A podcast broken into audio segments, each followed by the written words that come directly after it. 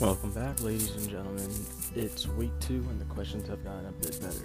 Last week we just got to know me, and now that's over with, and we can get on to important and factual things. Question number one What is the scientific method, and why do we use it? The scientific method is five steps to prove something scientific. It can disprove or prove most problems in the world. We use it because it dates back to before we had technology, it was one of the first thought processes created to solve problems, and it has just been improved in minor ways.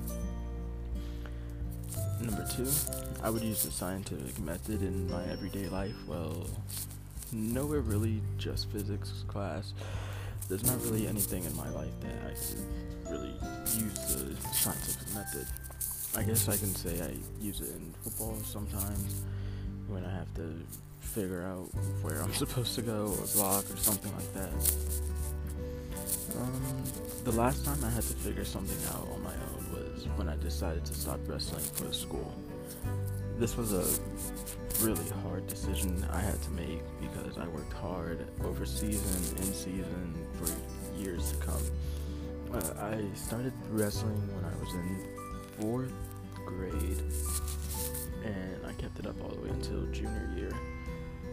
And I got into it because of my father. He wrestled in high school. I did club and leagues, and then finally wrestled for school in eighth grade. now, when I went to end this decision, I talked with my dad and my teammates, and it took me almost two weeks to a month to figure out I couldn't do it anymore. I was um, being pushed past my medical limits that I couldn't do, and the coaches weren't being fair about it and not giving me wrestle offs and just putting other people into my spot. And I wasn't dealing with that, so I left with, I think it was a month before the end of the season, and I just couldn't take it anymore. So that was when I had to do that. And I would choose to investigate why we haven't found a cure to Alzheimer's yet. We have all these advances in technology, and somehow this is a cure not yet been found. It makes me wonder if the government has and doctors have found one, but they're just not posting it to everyone. Like they're just they have it, but they don't want to release it.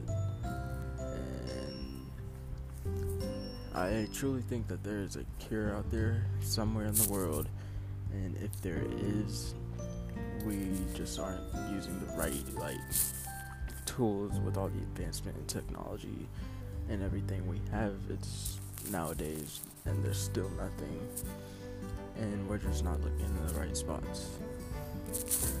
This was episode two. Come back next week with me, and we'll talk about even more questions. Thank you.